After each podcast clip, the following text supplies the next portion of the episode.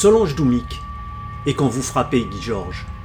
Le 26 mars 1998, au terme d'une traque qui aura duré 7 ans, confondu par son ADN, Guy Georges est enfin arrêté dans le 9e arrondissement de Paris. Le 19 mars 2001 débute le procès retentissant de celui que l'on a surnommé le tueur de l'Est parisien, qui malgré des aveux circonstanciés lors de sa garde à vue, a choisi, défendu par un binôme d'avocats maître Alex Ursulé et Frédéric Ponce, de plaider non coupable face à des familles de victimes en quête de réponse.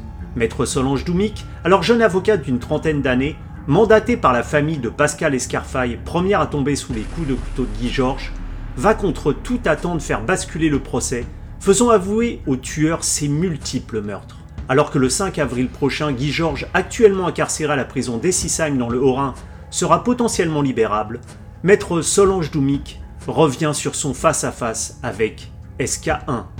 Accusé, levez-vous. Une interview signée Agent d'entretien. Maître euh, Solange Doumic, bonjour. Bonjour. Alors, Maître, pour euh, recontextualiser cette, euh, cette affaire Guy Georges dont on a tant parlé, alors le, 26 mars 1998, au terme d'une traque qui aura duré 7 ans et confondu enfin par son ADN, Guy Georges, celui qu'on a, a surnommé plus communément le tueur de l'Est parisien, a enfin arrêté dans le 9e arrondissement de Paris. Et le 19 mars 2001, débute son procès, un procès retentissant forcément, et procès pour euh, lequel vous êtes l'avocate de la famille de Pascal Escarfaille, qui a été la première victime de Guy Georges, euh, assassiné le 24 janvier 1991. Alors tout d'abord, euh, quand débute ce procès fortement médiatisé, vous avez 30 ans, vous êtes une, jeune avocate, comment vous étiez préparée à ce procès qui s'annonçait forcément éprouvant, sachant que Guy Georges avait avoué ses crimes durant la garde à vue? Mais ensuite, il s'était rétracté et euh, je crois que ses, avocats, euh, Maître Alex Ursulé et Maître Frédéric Ponce, plaidaient d'ailleurs euh, non coupables. oui, Frédéric Ponce et Alex Ursulé s'apprêtaient à plaider l'acquittement. Il y avait des traces d'ADN de Guy Georges sur trois scènes de crime, mais pas aucune trace et aucune empreinte digitale, rien du tout sur quatre d'entre elles. Et comment je me suis préparé au procès? Ben, En travaillant le dossier. C'est comme ça qu'on se prépare à un procès. Mais jeune avocate de 30 ans, sur un procès aussi qu'on annonce aussi lourd, aussi fort, est-ce qu'il y avait une charge euh, psychologique sur vous, une certaine appréhension vis-à-vis de ce, procès, euh, forcément, qui allait être énormément médiatisé? Alors, je n'avais pas, j'avais pas peur du, procès, euh, mais en revanche, j'avais l'intention de réussir à démontrer que c'était bien Guy Georges le coupable et qu'il était bien auteur du crime épouvantable commis sur Pascal Escarfaille notamment, et sur toutes les autres victimes. Parce qu'à la lecture du, justement, à la lecture du, dossier, euh, pour vous, il n'y avait aucun doute euh, concernant sa, culpabilité? Non, j'avais aucun doute. C'était le travail du parquet, de toute façon, en réalité, d'établir sa culpabilité, mais pour mes clients, il était essentiel qu'il soit reconnu que Guy Georges était l'auteur. Ils en avaient besoin. Donc, mon travail d'avocat de partie civile, c'était de les épauler en essayant de les aider à faire jaillir la vérité. Et du coup, je me retrouvais dans un rôle de soutien au soutien de l'accusation. Et puis, une fois que Guy Georges a avoué, puisque dans le cours du procès, il a avoué, j'ai pu être à ma place d'avocat de partie civile, épaulant mes clients et transmettant, expliquant la souffrance qu'ils avaient vécue et qu'avait vécu Pascal. C'est ça, en fait, ce que souhaitaient les familles, euh, en l'occurrence, vous concernant la famille de Pascal Escarpay, c'est-à-dire avoir des réponses vis-à-vis de ces atrocités et que Guy Georges reconnaisse ce meurtre pour pouvoir, je suppose, faire le deuil aussi de, leur fille. Alors, tout ça est plus compliqué que simplement une euh, démarche pour faire un deuil. Mais ils avaient besoin, les victimes, les parties civiles avaient besoin que, d'une part, la justice soit rendue, donc Guy Georges soit condamné. D'autre part, en effet, qu'il euh, reconnaisse ce qui était une part de, vérité qui pouvait arriver enfin. Donc voilà, il y avait ces deux désirs-là. Et c'est dans, cet état d'esprit qu'ils sont arrivés au procès, et moi aussi. Mais, mais au départ, justement, quand, Guy Georges euh, dit euh, non, non, c'est pas moi, pendant la garde à vue, on m'a frappé, on m'a forcé à avouer ses crimes, est-ce que vous aviez une crainte au départ que justement la, condamnation soit, soit proférée sans que Guy Georges n'avoue ses crimes? Alors, il y avait très, très, très peu de risque d'acquittement général. Il y avait un petit risque quand même d'acquittement sur des scènes de crime pour lesquelles il n'y avait aucune preuve. Tout petit, parce que Georges avait avoué en garde à vue. Et enfin, on ne sait jamais, c'était une cour d'assises. On n'arrive pas devant une juridiction en se disant qu'une décision est acquise. Et puis, alors il y avait une grosse possibilité qu'il soit condamné sans aveu. Et ce qui aurait été très pénible, ça aurait été qu'il aurait passé son temps après à crier à l'injustice. Donc, bien sûr, il n'aurait pas été cru, mais ça entachait, en quelque sorte, bah, le, bon déroulement du procès, ça entachait la reconnaissance qu'il y avait pour les victimes de la commission de ce crime. Donc, euh, oui, il fallait pas que ça se termine comme ça.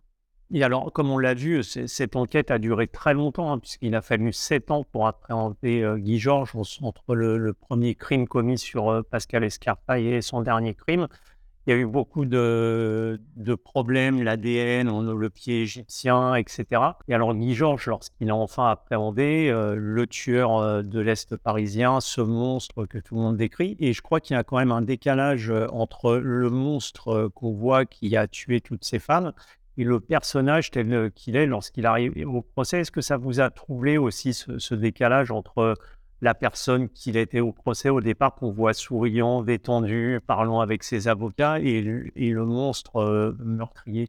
Il y a toujours un décalage énorme entre l'acte et l'auteur de l'acte. On est toujours euh, trop petit pour son acte. Mais en arrivant au procès, Guy Georges était tellement euh, à côté il était en effet une sorte de, personnage sympathique et c'était l'impression qu'il voulait donner.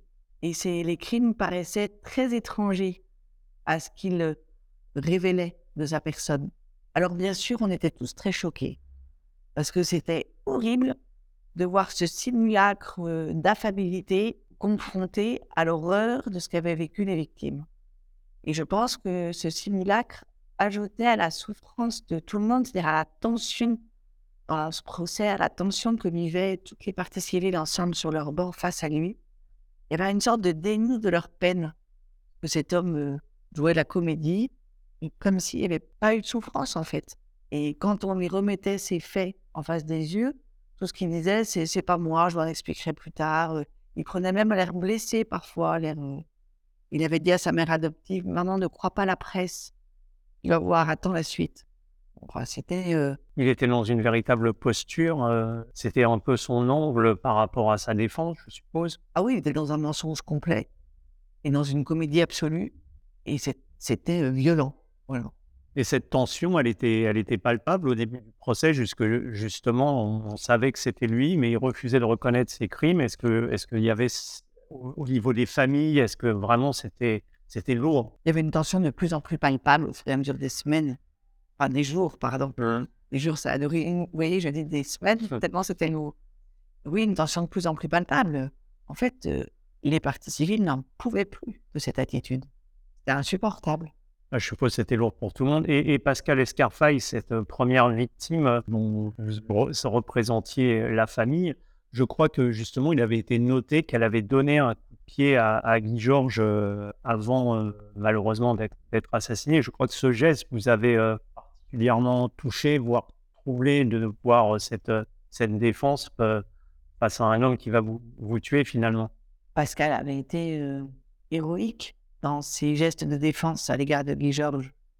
Et voir une, un tout petit bout de jeune fille encore, elle avait 19 ans, se battre de cette manière alors qu'elle était petite, toute petite en taille, venue, euh, avec un caractère plein de vie, se battre contre ce, cet horrible tueur. Ah, c'est magnifique. C'est d'une. voilà, elle était déjà attachée, mais donner un coup de pied, c'est extraordinaire.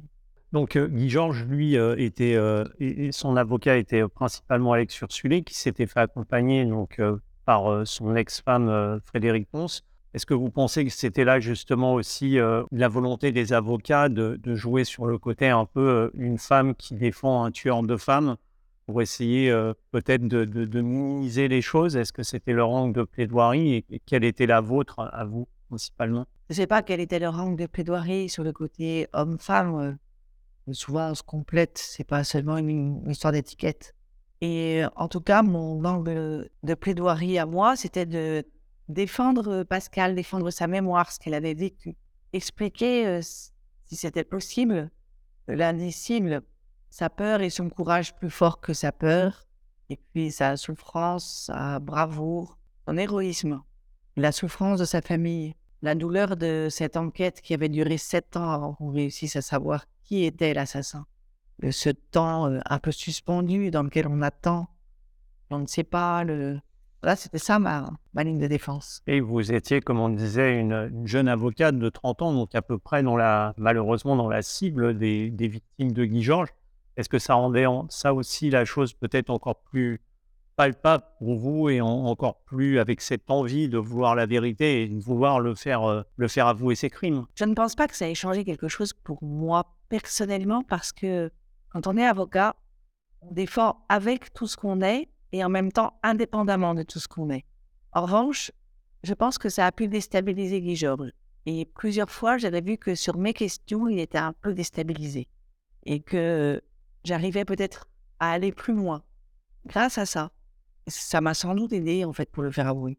Alors justement, euh, le procès euh, bascule. Pendant, pendant le procès, Guy Georges passe euh, des photos de ses crimes les unes après les autres, lentement, méthodiquement même, pendant ce que vous avez chronométré, je, chronométré, je crois, près de 5 minutes 40.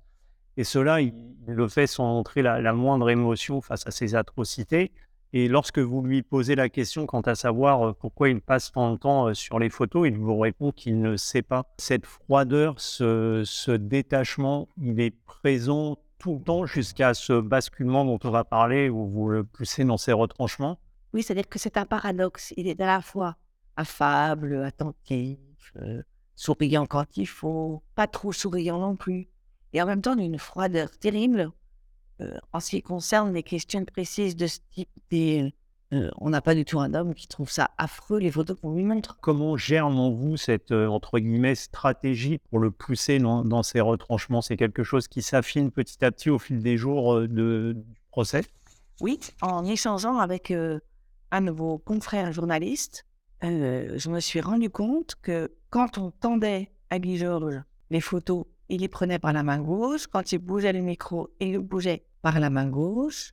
Et que donc, alors, il faisait d'autres choses par la main droite. Mais, euh, ah non, quand on lui tendait les photos, il les prenait par la main droite. Mais quand il les faisait défiler, il les faisait défiler par la main gauche. Et l'expert en découpe de vêtements mmh. avait dit que les vêtements avaient été découpés par un gaucher. Comme Guy Georges disait qu'il était droitier, j'ai vu que c'était pas vrai qu'il était droitier. Et que donc, bah, ça pouvait très bien être lui en tant que gaucher. On savait bien que c'était lui, hein, mais puisqu'il disait je suis droitier qui s'abritait derrière ça. Ben non, il était gaucher et il pouvait très bien avoir comme il est fait reprocher à un gaucher. Et ça, c'est le, soir, on rentre chez vous après le procès que, que, vous analysez tout ça et que vous commencez à. Non? C'est pendant la journée. Avec, avec euh, ce journaliste, on, on, parlait entre nous, etc. Et voilà qu'on a vu ça. Et ça a germé en vous. Et donc, euh, vous, vous, parliez également de, la maman, enfin de la mère adoptive euh, de Guy Georges, euh, Jeanne Morin, qui vient au procès et, témoigne. Est-ce que ce, ce, moment a aussi peut-être un peu ému Guy Georges et peut-être fait aussi participer au fait de faire basculer ce procès vers ses aveux? Je ne sais pas. Pour moi, elle n'est pas venue le jour des aveux. Elle est venue avant? Oui. Oui. Elle est venue 48 heures avant. Donc, je ne sais pas si ça avait basculé vers les aveux. Je ne suis pas sûr, en vrai. On ne sait pas? Non. Je crois que les aveux sont venus parce que par mes questions, je l'ai forcé à se replonger dans son acte et qu'il n'a pas réussi à prendre de recul. Que du coup, plongé dans l'acte, il a mené l'acte. Et que, bah, dans l'acte, euh, il avouait. Vous voyez, c'est pas. Et donc, je ne crois pas que ce soit l'émotion provoquée par euh, Madame Morin qui l'ait conduit à avouer. Et vous disiez, il, a revécu l'acte. Vous pensez c'est c'est ça la différence? C'est-à-dire que le, tueur en série peut être totalement détaché de ses actes, et c'est uniquement quand on le confronte face à ses actes qu'il revoit, qu'il se remet dans cette position-là, qu'il est là friable pour l'avocat et qu'il est susceptible de, faire des aveux? Je ne sais pas. C'est la psychologie de tueur en série, je ne peux pas vous dire. Ce que je sais, c'est que là, il s'est replongé dans son acte et que comme toute personne qui se replonge dans ce qu'il a vécu, eh ben, il peut plus avoir de recul. Donc, il a raconté ce qu'il avait fait en le mimant. Ça pour se défendre de l'avoir fait. Donc, c'est ça qui est drôle. Alors justement, c'est ce cinquième jour euh, du, procès, vous, décidez là de, questionner Guy Georges en lui disant que, les couteaux donnés euh, dans les vêtements des victimes ont été, comme vous le disiez, par un gaucher.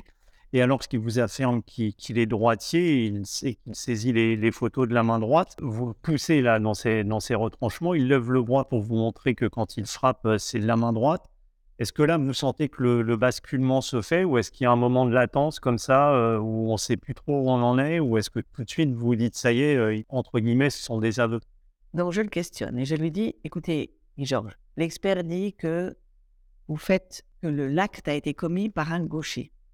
Or, vous, c'est vrai, vous prenez les photos avec la main droite, mais en revanche, vous bougez ces photos avec la main gauche quand vous les faites circuler devant vous pour les regarder, et vous bougez le micro avec la main gauche. Donc, vous êtes gaucher. Et dit non, mais c'est pas ça, c'est parce que j'avais posé ma question plus longuement, en fait, j'étais venu avant sur les faits. Et c'est pas ça, mais quand je. Et il mime le fait de frapper avec la main droite. Je dis ah, vous voulez dire que quand vous frappez, c'est avec la main droite. Il dit oui. Et il mime vraiment son geste. Il lève la main. Et je dis, quand vous tenez un couteau, dit Georges, il ça, il lève la main. Et je lui dis, quand vous tenez un, couteau, dit Georges, vous frappez avec le couteau avec la main droite. Et là, il a le geste du tueur. On l'a vu mimer un égorgement devant nous. En une fraction de seconde, ça a duré peut-être, oui, une seconde. Son visage s'est complètement transformé. Il n'avait plus le même visage. Il revivait son geste.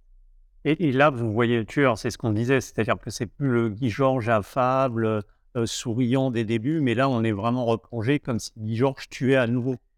Oui, on est plongé comme si Guy Georges tuait à nouveau. Il ne sait pas qu'il est froid et distant, c'est pas qu'il est super sympa, c'est plus ça du tout. C'est qu'il est terrifiant. Il fait ce geste terrifiant. Et il y a un grand silence dans la salle. Et les jurés, en termes de murmure, les jurés notent tous quelque chose tellement frappant. Je pense que les jurés notent, il a euh, mimé son geste. Je lui dis merci, je m'assieds, il s'assied. Tout le monde est sonné.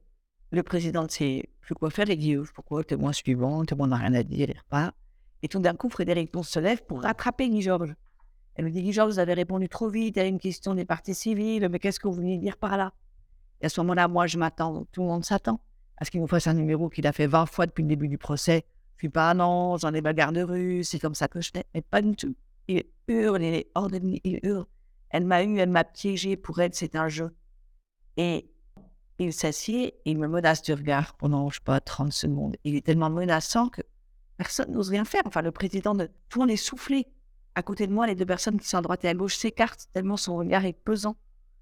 Et euh, il me menace. Et puis, il y a euh, cette certitude. Voilà, c'est plus le même. Et à partir de ce moment-là, ce ne sera plus jamais le même. Il refuse de parler. Euh, il commence à vouloir insulter tout le monde. Le président dit tout le monde est énervé. On prendra l'audience euh, lundi matin. Le lundi, il ne va pas venir. Il est extrait de force. Et enfin, il finit par, sur question de son avocat, qui dit Êtes-vous coupable du meurtre et de, l'assassinat et du viol de Pascal Escarfaille? Il répond oui. Puis, comme ça, la liste de toutes les victimes, il répond oui à chaque fois. C'est ça, parce que Frédéric Ponce essaye de, entre guillemets, rattraper euh, l'erreur commise par Guy Georges qui avoue ses crimes. Et je crois que même elles font en larmes à un moment en voyant que, que tout se délite. Oui. C'était tellement violent, en fait. Ce mime, c'est très difficile de raconter comme ça, euh, plus de 20 ans après. Mais ce mime qu'il a fait, c'était tellement violent. C'était tellement un tueur en, série, mais, mais qu'on voyait agir devant nous. C'était terrifiant. C'était plus tout la même chose. Il ne pouvait pas dire qu'il avait rien fait il mis cet acte. Il a expliqué qu'il était droitier. Je suis sûr que c'est vrai. Je suis sûr qu'il a assassiné avec la main droite, pas avec la main gauche. L'expert se trompait, ça arrive, les, experts qui se trompent. Comme avec le pied égyptien. Voilà. Et comme euh, l'expert s'était trompé, il s'était abrité sur l'idée que ben, si l'expert se trompe, je pourrais être innocent et être euh, injustement accusé. Donc, ben, voilà. Je, suis donc innocent. Et vous, ce regard, euh, lorsqu'il vous fixe comme ça, de manière euh, agressive. Hein, euh, est-ce que vous ressentez une peur? Est-ce que c'est quelque chose que vous ramenez ensuite, euh, même si vous êtes avocate, vous êtes femme Est-ce que c'est quelque chose que vous ramenez chez vous le soir? Est-ce que c'est quelque chose que vous avez traîné pendant quelques temps, ce, regard agressif envers vous? Non. J'étais en robe, j'étais avocat. J'étais, en revanche, jusqu'au plus profond de moi. J'ai vécu le regard qu'ont pu vivre les victimes. Et ça, c'était vraiment terrible. Et alors, vous, vous le dites, euh, le, le lundi, après, euh, Guy Georges refuse de venir euh, au départ, il veut plus assister à son procès, puis il revient, je crois, tout habillé en blanc, euh, de manière un peu euh, la tête rasée, dans une, une allure totalement différente.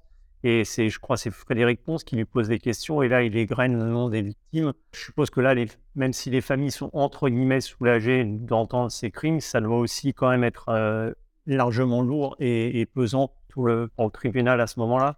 C'est très lourd, c'est très pesant et on a toujours le sentiment d'une comédie.